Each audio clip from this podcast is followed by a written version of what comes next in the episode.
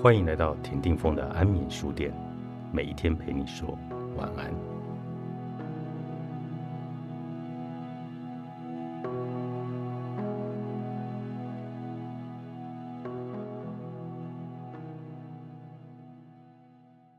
亲爱的 F，许久没有写信给你了。天空阴沉沉的，像手边只有黑色颜料与水，能够染上的。只有深浅不一的回。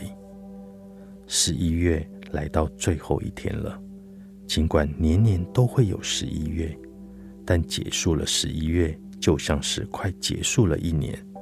比起十二月的节庆带给人们的欢愉感，我总认为十一月的调性是 Damien Rice 的歌声，有一种很深的抑郁，是即使告别了十一月，也会在心底徘徊。来回的走，来回的走，也不确定自己在找些什么的那一种走。你找到属于你的色调了吗？人会被一些事情提醒伤口吗？有时我也厌倦了反复。听朋友说他在规划徒步环岛，我想我是没有这种毅力的。走了一大圈，最后回到原点，各种滋味。只有走过的人才明白，移动后再回到一样的位置，总会不一样了，是吧？话说，为什么一定要用“徒步”这个词呢？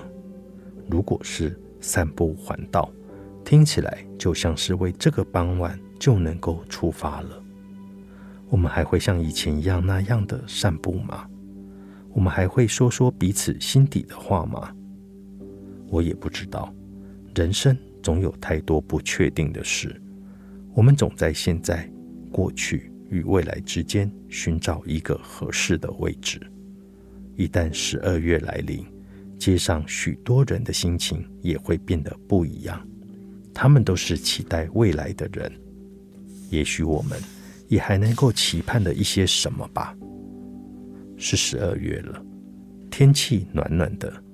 我坐在窗边读余秀华的诗集，在诗与诗的换气之间，我总会看一眼淡蓝色的天空与隔壁人家院子里的一棵木瓜树，树上果实累累，但尚未成熟。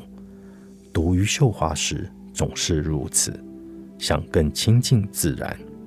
比起人世的喧哗，植物总是安静，安静。像一种扎实的力量，沉默的看待与包容，并牢牢的抓住一些重要的，任凭世界摇晃。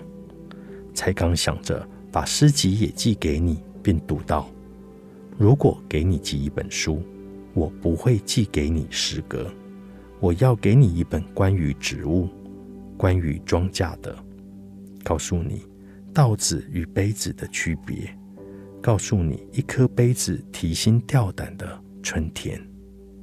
然而要冬天了，我想起了我曾在北国的风雪里手舞足蹈，看万物被不断的落雪埋伏，世界是白色的了，很想一起躺下来。我觉得跟自然作息一起运转是一件很好的事。阳光时就奔跑，风雪降落。我们就安静的等待。我终于舍得让雪落下。作者：刘定谦，采石文化出版。